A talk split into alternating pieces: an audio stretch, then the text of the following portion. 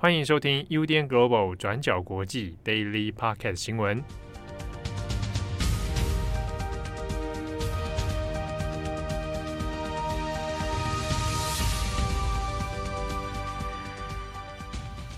Hello，大家好，欢迎收听 UDN Global 转角国际 Daily Pocket 新闻。我是编辑七号，我是佳琪。今天是二零二一年五月十三号，星期四。啊，今天的 Daily Podcast 听起来会有一点点稍微不同，主要是因为音质上面出现了一些落差啊。这是因为我们现在转角国际这边已经实施了远端上班的这样的工作流程。嗯，我跟七号两个人在不一样的地方。对，所以呢，这一次我们的 Daily Podcast 是两边远端录音的啊。那音质上面可能跟过去会有一点点不一样，那也请大家多包涵。接下来这样的情况会持续到多久，我也不知道。啊，总之希望大家这个也做好防疫的措施啊，啊，那也不要过，不需要太过恐慌。好，那首先我们第一则先来看一下相关国际新闻哦，我们还是先更新一下以色列哦。好，以色列在这个一系列的冲突以来呢，双方其实并没有达到很好的稳定冷静的效果哈。虽然说各方国际角力已经在介入，而且已经在希望来斡旋了，可是呢，死伤还是不断的在增加。那以色列这边自己先指出是说，呃，在过去这几天当中呢，像哈马斯这一类的这个武装集团啊，已经前后发射了累计总共超过一千五百枚的火箭啊。这边讲一下，这火箭 rocket 是攻击用的火箭哈，不是那个飞到太空上的火箭，因为之前有听友来说他有点搞混了，以为 发射的火箭是那个。好，这个 总之是 rocket 这种火箭哈。好，那。但是以色列自己呢，他其实也反击，发动了好几次的空袭哦。好，那空袭到这个加萨这边的目标呢，已经也超过了三百五十个攻击地点。那目前已知的资料里面呢，双方累计死亡的人数已经超过七十人以上了。那之中有非常多的是平民，还有儿童。所以这样两相的伤害之下，其实在两边的。社会里面都造成非常大的紧张跟恐惧啊，甚至还有愤怒啊。好，那联合国这边呢，联合国的中东和平进程协调会，那已经有出面来警告说，如果再这样下去的话，会担心以色列跟巴勒斯坦演变成全面的战争啊。那这个是国际所不乐见的啊，所以避免演变成全面战争，所以现在各国。尽可能的希望两边可以来斡旋哦，然后可以来和平谈判，最好就是不要再进行攻击了。可是讲是这样讲，但是美国方面的态度呢，也是说，当然希望大家冷静嘛，但也表示了以色列是有权来做武力的自卫的哦。所以在这个状态之下，以色列自己也说，诶，现阶段没有要特别停火的意思哦，因为他认为加沙这边还是有不断的朝向以色列来攻击。那现阶段呢，呃，像美国的一些航空公司现在已经取消了飞往特拉维夫啊，以色列的第二大城，呃，取消了这些航班。那在以色列当地这里，诶，现在社会上面也出现了一些蛮紧张的氛围。那就在昨天的时候呢，也有出现了说，呃，以色列人就发现说，哎，这个路上有可能疑似是阿拉伯人啊，就把他从汽车里面拖出来，然后给他暴打，然后打到流血，躺在地上动也不动。像这样类似的案例开始在以色列的社会出现，所以让大家感到相当的紧张。那与此同时呢，土耳其的总统厄多安他也有出面表态。那土厄多安方面当然是力挺巴勒斯坦哦，那他就有出面说，现在国际社会应该要给以色列一点教训啊。他说是要给他一个强而有力的一个教训啊。好，那呼吁联合国安理会应该要出面干预来保护巴勒斯坦人。好，那以上是目前以色列的一些进度状况。好，那接下来第二则我们要看到的是关于 WHO，他们有一个独立调查小组，那他们最近呢也出示了一个最新的调查结果报告。那其实从二零一九年疫情爆发到现在，其实有很多国家都对于 WHO 他们在应对这个武汉肺炎的反应上有很多很多的不满。那例如说，WHO 对中国的纵容啦，还有对疫情反应的迟钝啦等等，那也还有说对于 WHO 的总干事谭德赛本人他的一些反应、一些回应的不满。在过去，其实我们也有很多的相关报道。那其实呢，WHO 它自己也有一个独立委外的委员会，专门来负责调查、检视 WHO 他们在各种措施上的成效。那在昨天呢，这个独立小组他们就公布了他们的调查结果，就指出说，WHO 它在应对武汉肺炎的种种环环相扣的环节中，都出现了各式各样的漏洞，那才导致了这一次疫情的大爆发。那这份报告呢，它措辞其实蛮严厉的，直接点出说，其实事实上这一场全球的大流行根本可以不用发生。那所以他在这份报告书里面也呼吁 WHO，他们应该要立刻进行大刀阔斧的改革。好，那我们来看一下他提到的这些所谓漏洞啊、问题啊，指的到底是什么呢？其实台湾的听众应该都不会太意外啦。比方说，第一个，他们就指出说，中国早就在二零一九年的十二月就检测到了武汉肺炎的爆发。但是中国呢，他们的当局并没有尽快跟世界警告这个状况，那因此就浪费了非常宝贵的警告时间。那接下来第二个则是关于 WHO 他们在疫情通报的延宕。那调查结果就说，WHO 其实应该要在一月二十二号第一次会议上就宣布发生了紧急的国际级疾病卫生警告。可是呢，WHO 他们却整整延宕了一个星期，直到一月三十号才正式宣布。那而且大家应该还记得，在去年一月的时候，谭德塞本人他甚至还亲自前往中国开会，那当时还保证说中国会把资讯跟世界共享啦，等等等等。但实际上，WHO 自己在通报的状况上也是有延宕的。那再来第三个，则是世界上的其他国家。因为呢，当 WHO 他们在一月三十号终于宣布了这个疫情警告之后，有整整一个月。全世界的各个国家，他们都采取所谓的静观其变的一个方法，大部分呢都还是在观望状况，那没有及早制定积极的防疫策略，那也就让二零二零年二月这个关键的传播月份成为白白浪费掉的疫情漏洞。那如果当时二月就已经开始预防的话，其实整个疫情的大流行根本不会到现在这么严重的地步。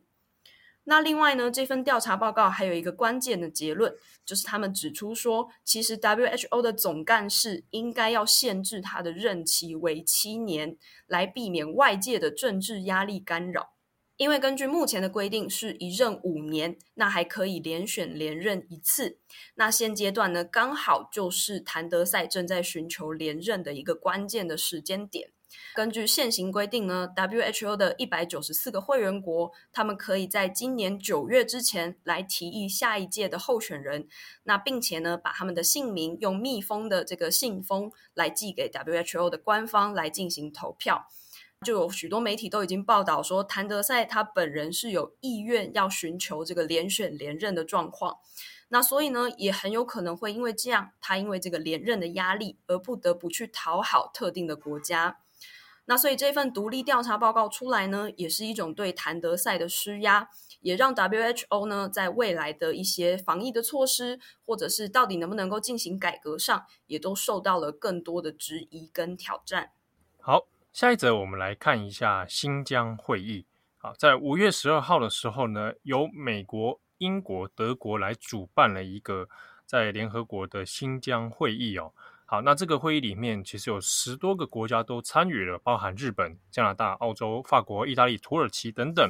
那这个会议就顾名思义，它主要是针对新疆的人权问题而来。在这个会议上面呢，主要还是发布了过往其实也都是大家也都耳熟能详哈、哦，主要针对中国侵犯维吾尔的人权，以及针对于新疆穆斯林少数族群的迫害问题哦，那再度发表了谴责。以及提出了一些相关的后续研究报告。好，那在这一个会议当中，我们提几个重点跟大家说。里面其实还是再一次的去跟中国来呼吁说，中国应该要尽速的允许开放，让联合国来进行调查。好，那这个调查指的是说，让各国家可以派代表，然后不用受到任何的限制，然后直接到新疆的县地来展开相关的调查。好，那在这个会议之前呢，其实中国也有事先先来做一些暗中角力了哈，就是去游说其他联合国的成员说不要来参加这个线上会议，那甚至去施压说，哎，这个最好不要参加哦，因为这个是西方势力在做一些政治阴谋所展开的一个政治活动。那中国代表针对这个会议之后呢，其实也有发布一个声明，那这个声明其实也就如同过去一样，呃，回答的方法是说。哎，中国没有新疆上面没有任何人权的问题，也没有任何要隐瞒的事情。那他还说，新疆也总是是开放给联合国要调查的，我们欢迎任何人来访问新疆，但是我们反对任何基于是谎言和有罪推定的这种有心的调查。中国代表这个回答其实跟没回答也没什么两样。好，不过这次值得一提的是说。在这一个会议上面，有找了一些新疆的当事人，或者是呃消失的一些新疆学者或者新疆的地方人士，他们的家属来出面哦。那之中有一位是维吾尔的学者伊利哈木土赫提啊，他的女儿菊尔伊利哈木有出面来做一个见证哦。那这一位伊利哈木土赫提这个学者呢，其实我们之前在转角蛮呃几年前有写过他。他是本来在中国一路受到了教育之后，然后念到蛮高的学历哦，然后在中国的大学里面教书。后来呢，就在二零一三年的时候，本来要跟女儿一起到美国做学术访问，结果中途呢就被拦截，那只有女儿一个人出境了。那爸爸伊利哈木呢，就从此以后就被消失。好，那后来中国当局是说，指控伊利哈木分裂国家。好，那指控他散播民族仇恨，但实际上并没有相关的证据啊，结果就把他判处无期徒刑。后来这个伊利哈木有获得国际人权奖哦，那就由他的女儿菊尔来代替爸爸来领奖。那当时就有讲出了很多关于自己父亲的遭遇，以及父亲在从事学术研究的时候，他所做过的一些贡献哦。那其实这位伊利哈木自己在做研究的时候呢，主要针对的还是呃维吾尔自己的民族文化。好，那从他一些上课的内容或者他的学术研究里面发现，的确有可能就是因为他的这个言论而被中国给盯上哦，因为他就会主张说，哎，维吾尔人应该要这个认识自己的文化，好，那要这个维护自己的传统啊，那这一类的发言呢，就可能。受到中国的一些关注，哈，把它当成是所谓的反中国分子以及分裂国家分子哦。好，那在这一个线上会议的同时呢，英国跟美国方面也有推出了一些相关的后续研究。那英国跟 BBC 有合作了一份报道哦。那现在有谈到说，在新疆地区里面，的确从中国政府的一些官方文件档案。啊，还有法院的判决书里面又再找到了许多记录，是有大量的针对穆斯林的这个长老伊玛目啊，穆斯林的一些宗教领袖，把他们特意关押之后呢，之中可能有超过一百多人是在关押期间就死亡了。好，那从这些文书档案里面也有发现说，有太特意针对跟宗教相关的人士，好，有还有在进行。伊斯兰相关文化不不含包括是各种祈祷或各种聚会等等，好，那有在针对这样的族群做大规模的关押。好，下一则我们来看到是关于美国共和党。那这几天呢，如果有在关心美国政治新闻的话，应该都会注意到说，美国的共和党最近呢就还在延续去年大选一直到现在的呈现一个川普内战的一个状况。那在这几天呢，美国的前总统钱尼，他的女儿，那同时呢，也是俄亥俄州的共和党众议员，那另外也是共和党的党团主席利兹钱尼，他在最近就遭到共和党自己人的投票罢免，要罢免他的这个主席的位置。那理由呢，就是因为利兹钱尼他一直以来都是共和党内坚定的反川派。那不止呢，是他过去就常常出言批评川普。那更重要的原因，也是在于今年一月，在美国国会暴动之后，利兹钱尼他也是首先出来呼吁大家投票来支持弹劾川普的共和党人之一。那在今天呢，利兹钱尼他就遭到了共和党里面亲川派的突袭，在今天投票确定要拔除利兹钱尼的党团主席地位。可能呢，在之后共和党会以更亲川派的另外一位候选人来取代他的位置。目前确定的可能人选就是纽约州的一位川派议员，叫做史蒂芬尼克，来接任他的位置。那在这个消息确定之后，川普呢也在自己的这个网站上表示说，钱尼他本来就是一个，嗯，他用的词是说 a bitter, horrible human being。那另外也说他是一个 talking point of Democrats，就是说他是民主党常常喜欢用来打共和党的一个痛点。那目前呢，川普他也是还在常常暗示说，他很有可能会在二零二四年再一次来参选美国总统。大家比较关注的就是利兹钱尼，他作为共和党的反川派，那现在已经被确定是少数的一个反川的这个路线，已经有一点被共和党排挤到边缘了。那利兹钱尼他本人下一步要怎么走呢？在今天的投票结果确定之后，他就告诉记者说，他还是要坚定维护共和党原本应该要有的保守主义。他说呢，他要 bring back our party，就是他要把共和党带回原本的秩序与原则上。那不过呢，这一次的川普内战也让利兹钱尼的声望大跌哦。原本呢，利兹钱尼他是有可能来代表共和党参选下一届总统大选的一个候选人之一。那但是呢，到现在他的士气就已经大幅跌落了，那甚至到可能自己的选区都会被共和党挑战的程度哦。目前呢，已经有不少的共和党人开始在他的州选区，也就是这个俄亥俄州，开始要发起罢免他的一个行动。那除了钱尼之外，当时投票弹劾川普总共有十位共和党的成员。那这十位共和党成员呢，现在也几乎都面临了共和党内部自己的打压。在明年的选举中，他们就有可能不会被列入议员的名单里面。这一连串的事情，现在看起来都是共和党正在进行进一步的这个内部分裂啊、内部整肃的一个状况。